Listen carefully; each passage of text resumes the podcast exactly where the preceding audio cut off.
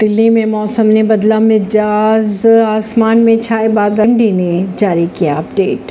की अगर बात की जाए तो पिछले कुछ हफ्तों से बारिश की कमी देखी जा रही है।